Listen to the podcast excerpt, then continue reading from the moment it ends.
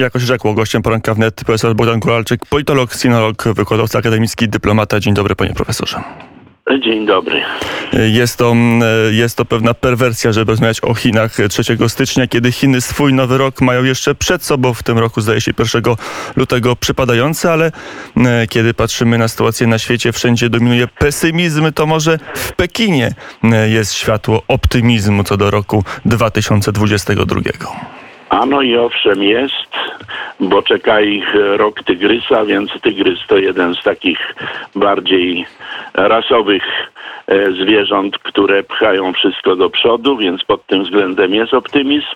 No i y, niezależnie od tego, że mają swój zwyczajowy nowy rok, y, jak najbardziej obchodzono też y, nasz, ten międzynarodowy nowy rok. Było wystąpienie noworoczne przewodniczącego Xi Jinpinga, gdzie zaznaczył, że Chiny odniosły niebywały sukces w 2021 roku, że wszystko idzie dobrze, a z czegoś, co należałoby z punktu widzenia zewnętrznego, czyli naszego, e, zwrócić uwagę szczególną, to jest kwestia, że jak to zaznaczył chiński przywódca, e, obywatele po obydwu stronach cieśniny tajwańskiej, obu podmiotów chińskich są za zjednoczeniem. No to, jest, to są jego słowa. Myślę, że Tajwańczycy nie do, nie do końca i nie wszyscy tę tezę powielają. Ale to oznacza, że dla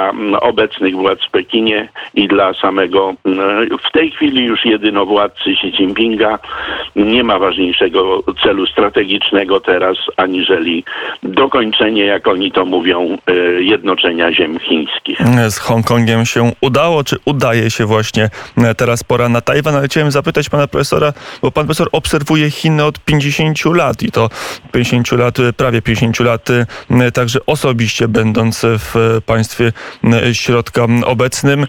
Co znaczy... Ale w czasie pandemii nie byłem, to dawno niespotykana przerwa w moim życiorysie.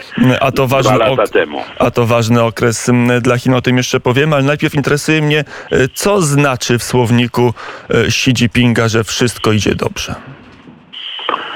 E, to znaczy, że założone cele zostały zrealizowane. Mm, e, on, kiedy doszedł do władzy, mówię o Xi Jinpingu, e, pod koniec 2012 roku, to dwa lata zwlekał. Od razu, co prawda, powiedział, że jego wizją jest chiński sen, chińskie marzenie, Chungkuomen, czyli Chinese Dream, ale dwa lata zwlekał, co włożyć jako treść.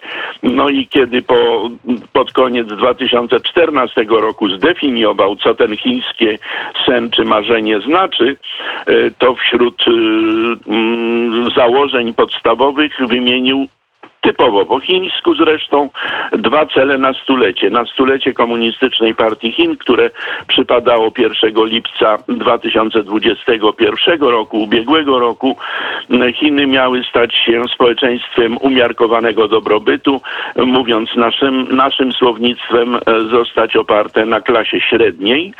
No i ten cel uzupełniono jeszcze jednym wcale niebłahym, a mianowicie, że Chiny wyeliminują pełną biedę, to znaczy skrajną biedę, e, wyeliminują osoby żyjące poniżej, na poziomie poniżej 2 dolarów amerykańskich dziennie.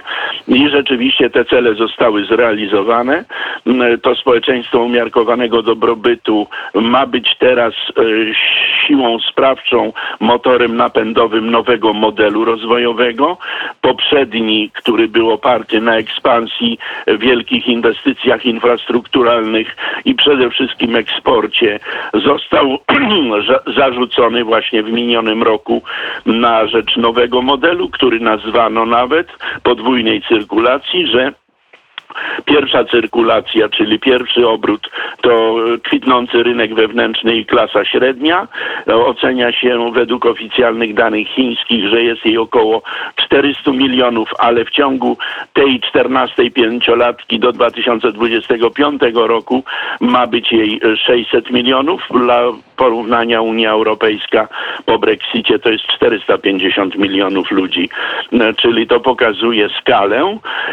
I kiedy te cele osiągnięto, y, Xi Jinping na, natychmiast, bo już w sierpniu, chociaż sprawa stała się głośna w październiku, przepraszam bardzo, jeszcze głos nie przetarty z samego rana i z nowego roku, być może, że to jeszcze po Sylwestrze.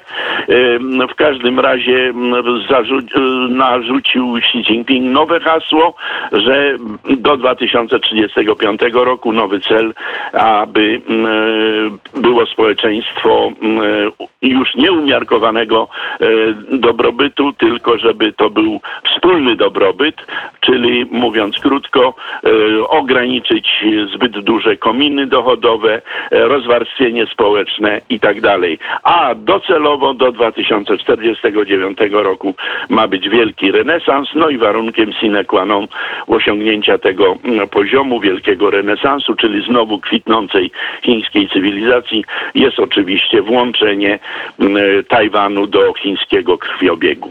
Wielki chiński re- renesans to mm, tytuł pana profesora poprzedniej książki o Chinach. Ja na story redakcyjnym mam najnowszą, Nowy Długi mm, Marsz. Mm, To mm, książka, która opisuje właśnie ten okres, kiedy pana profesora w Chinach nie było. Okres y, pandemii i Nie, to, co da. byłem, bo ja byłem tuż przed pandemią. To znaczy okazuje się, że już wtedy pandemia w Chinach była, bo ja byłem w grudniu 2019 roku, dosłownie na, na nasze Boże Narodzenie wróciłem z Chin. Mm, ale wtedy jeszcze nikt o tym głośno y, nie mówił i Nie reakcja władz była dość nieoczywista, o czym też pan profesor pisze. Y, Te dwa lata, dwa lata pandemii, to co to jest za okres dla e, Chin, jak Chiny wychodzą y, z, tego, no świat jeszcze nie wyszedł, a Chiny już chyba wychodzą z tego okresu. Dwa elementy tu trzeba wskazać.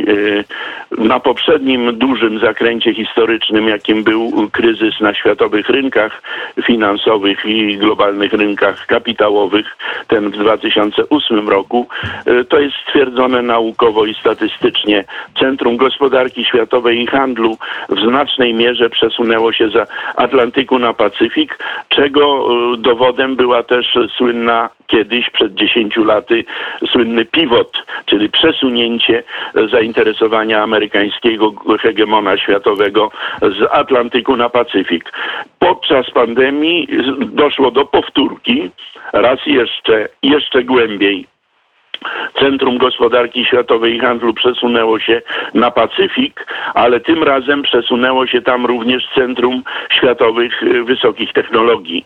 E, Chiny w niektórych dziedzinach e, zaczynają dopędzać Stany Zjednoczone, jak chociażby w, sztuk- w sztucznej inteligencji, a w niektórej wyprzedzać, w tym również w kosmosie. W tym, w tym sensie mamy zupełnie nową rywalizację i odpowiedzią jest strony amerykańskiej budowanie sojuszy, w tym wojskowych. Powstał taki sojusz AUKUS, kiedyś mieliśmy ANZUS, e, czyli Australia, Nowa Zelandia i Stany Zjednoczone, a teraz Australia, Wielka Brytania i Stany Zjednoczone.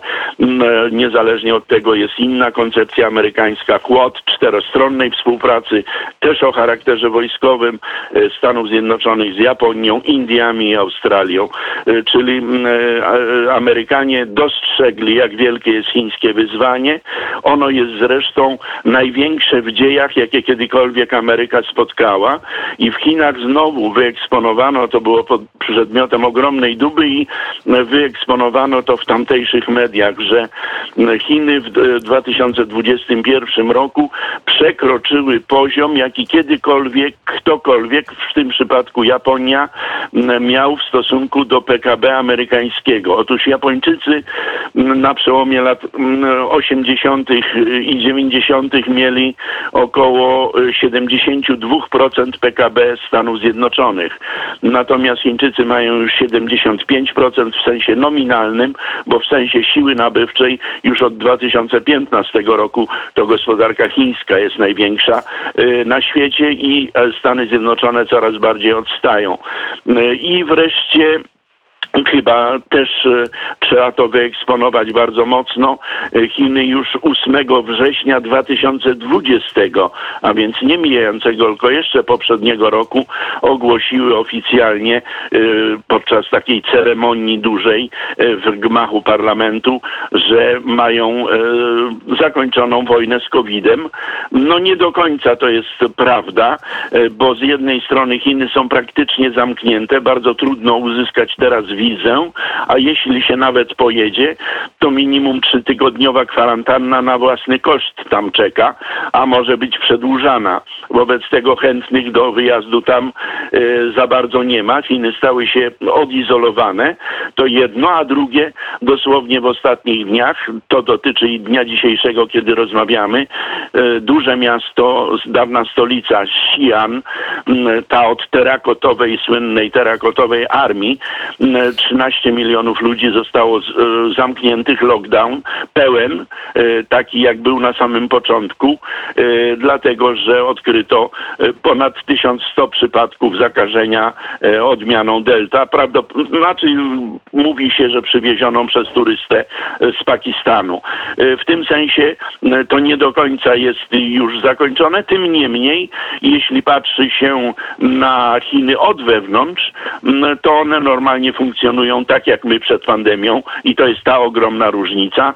E, Również gospodarka e, jest rozruszana. Była e, krótkotrwała recesja, ale wszystko w miarę wróciło do normy, z tym, że Teraz już e, nie będzie to wzrost dwucyfrowy, tylko rzędu 5-6%, co i tak jest więcej niż e, na szeroko rozumianym Zachodzie. Bo teraz Chiny nie chcą mieć wysokiego wzrostu, tylko wzrost jakościowy, cokolwiek to Tak oznacza. No, ale to też em, elementy zmiany filozofii prowadzenia gospodarki przez ekipę Xi Jinpinga, może przez jego samego, bo jak pan profesor powiedział, to jest w zasadzie jedno władztwo, to już jest jednoosobowy cesarz, a nie cesarz kolektywny. Profesor Bogdan Gó- Góralczyk, em, gościem poranka wnet. M, To teraz trochę spójrzmy z Chin na zewnątrz. M, Po raz pierwszy od, m, od, od epoki reform Chiny tak stanowczo podkreślają, że są e, supermocarstwem, że mają swoje ambicje. E, Jak miałby wyglądać świat, gdyby go układał nie Waszyngton, tylko Pekin? No poczekajmy jeszcze. Wszystko jeszcze wydaje się, że być jest przed nami. E, Niewątpliwie mamy nową jakość taką w trakcie pandemii, że do wcześniejszej już wojny handlowej i celnej, bo z taką przecież po administracji Donalda Trumpa wchodziliśmy w rok 2020, w rok pandemiczny, to w czasie pandemii doszła wojna medialna, narastająca. Niektórzy mówią o nowej zimnej wojnie, ja sam nawet czasami tego pojęcia używam, e, a równocześnie wojna technologiczna, którą w Polsce łatwo wyjaśnić, bo wszyscy słyszeli praktycznie o, czy to o Huawei, czy o 5G, czy nawet o TikTok, że rozpoczęła się brutalna wojna o prymat e, i ona będzie trwałym elementem. Jak to się zakończy, nie wiemy. Niebezpieczeństwo polega na tym, że pamiętamy wszyscy, e, co mówił Donald Trump, America First, czy- czyli Stany Zjednoczone są najlepsze, pierwsze i nie, mają być, cieszyć się niepodzielną władzą. Problem jest taki, że w chińskim DNA jest czungło, państwo środka, że to Chiny są środkiem, a wszystko, co je otacza, to są albo na obrzeżach trybutariusze, a, później barbarzyńcy, M, czyli m, to wygląda zupełnie inaczej. Natomiast e, tak z punktu widzenia politologicznego czy strategicznego, to jeśli by się wzięło do ręki podręczniki czy ważne książki chińskich strategów, m, publikowane powiedzmy w ostatnim dziesięcioleciu czy ośmioleciu czy dziewięcioleciu rządów Xi Jinpinga, e, to tam 95% uwagi jest poświęcone Stanom Zjednoczonym, a później, później przychodzi Rosja, trochę Indie, e, trochę oczywiście Afganistan, Iran, bo to też jak Amerykanie wychodzili, to Chińczycy się temu uważnie przyglądali. No i władze chińskie, tamtejsi strategzy po pierwsze zwracają uwagę na to, że e, Stany Zjednoczone i Zachód jest e, spolaryzowany, głęboko podzielony i uważają to za strategiczną okoliczność sprzyjającą dokończenia ich procesu transformacji i reform, w tym doprowadzenia do celu głównego, czyli odbudowy chińskiej kwitnącej cywilizacji. Nie dopowiadają sprytnie, e, czy to ma być jedyna cywilizacja, czy jedna z wielu, czy jeden będzie ośrodek siły, czy kilka. E, Tego się mm, odpowiednio nie dopowiada. A w tych 5% analiz, y, y, które y, są czymś innym niż tylko Stanami i najbliższą okolicą, znajduje się słowo Polska. Nie znajduje się. Jeśli już w Europie, to są Niemcy, Francja i Wielka Brytania, czasami Włochy. Szybciej znajduje się, y, znajdują się Węgry, bo Viktor Orban postanowił prowadzić politykę y, Keletinitasz otwarcia na wschód, w tym na Chiny, chociaż głównie chodzi mu o Rosję czy o Turcję. Y, Polska natomiast pojawiła się ze dwa, trzykrotnie tylko w, raczej w kontekście negatywnym, jako ten kraj, który mm, zbyt mocno angażował się we współpracę z Amerykanami, a kiedy to w ostatnim czasie z- zawirowało się, no to mieliśmy chińskie zaproszenie dla szefa polskiej dyplomacji. Mm, Z punktu widzenia chińskiego Polska jest istotna z jednego, ale bardzo ważnego względu, a mianowicie tego, że przez nasze terytorium prowadzi chiński y, lądowy jedwabny szlak. Dlatego mm, było zaniepokojenie w Chinach, e, kiedy tak bardzo zawirowało się na granicy polsko-białoruskiej i tam stawiano warunek, byle tylko e, przejście graniczne, y, kolejowe było utrzymane, co też e, stało się faktem. E, To akurat nie zostało e, zatrzymane, czy ten wy, wy, wymiana towarowa nadal trwa. Mm, Powiedział profesor Bogdan Góralczyk. Mm, Żeby puenta była, to proszę o bardzo krótko odpowiedź na pytanie. Gdyby pan mógł złożyć osobiste życzenia Xi Jinpingowi, to co by panu powiedział? Miałby pan jedno zdanie do powiedzenia. Jak ono by brzmiało? Słuchać doradców, nie, po, nie polegać tylko na jedynowładztwie.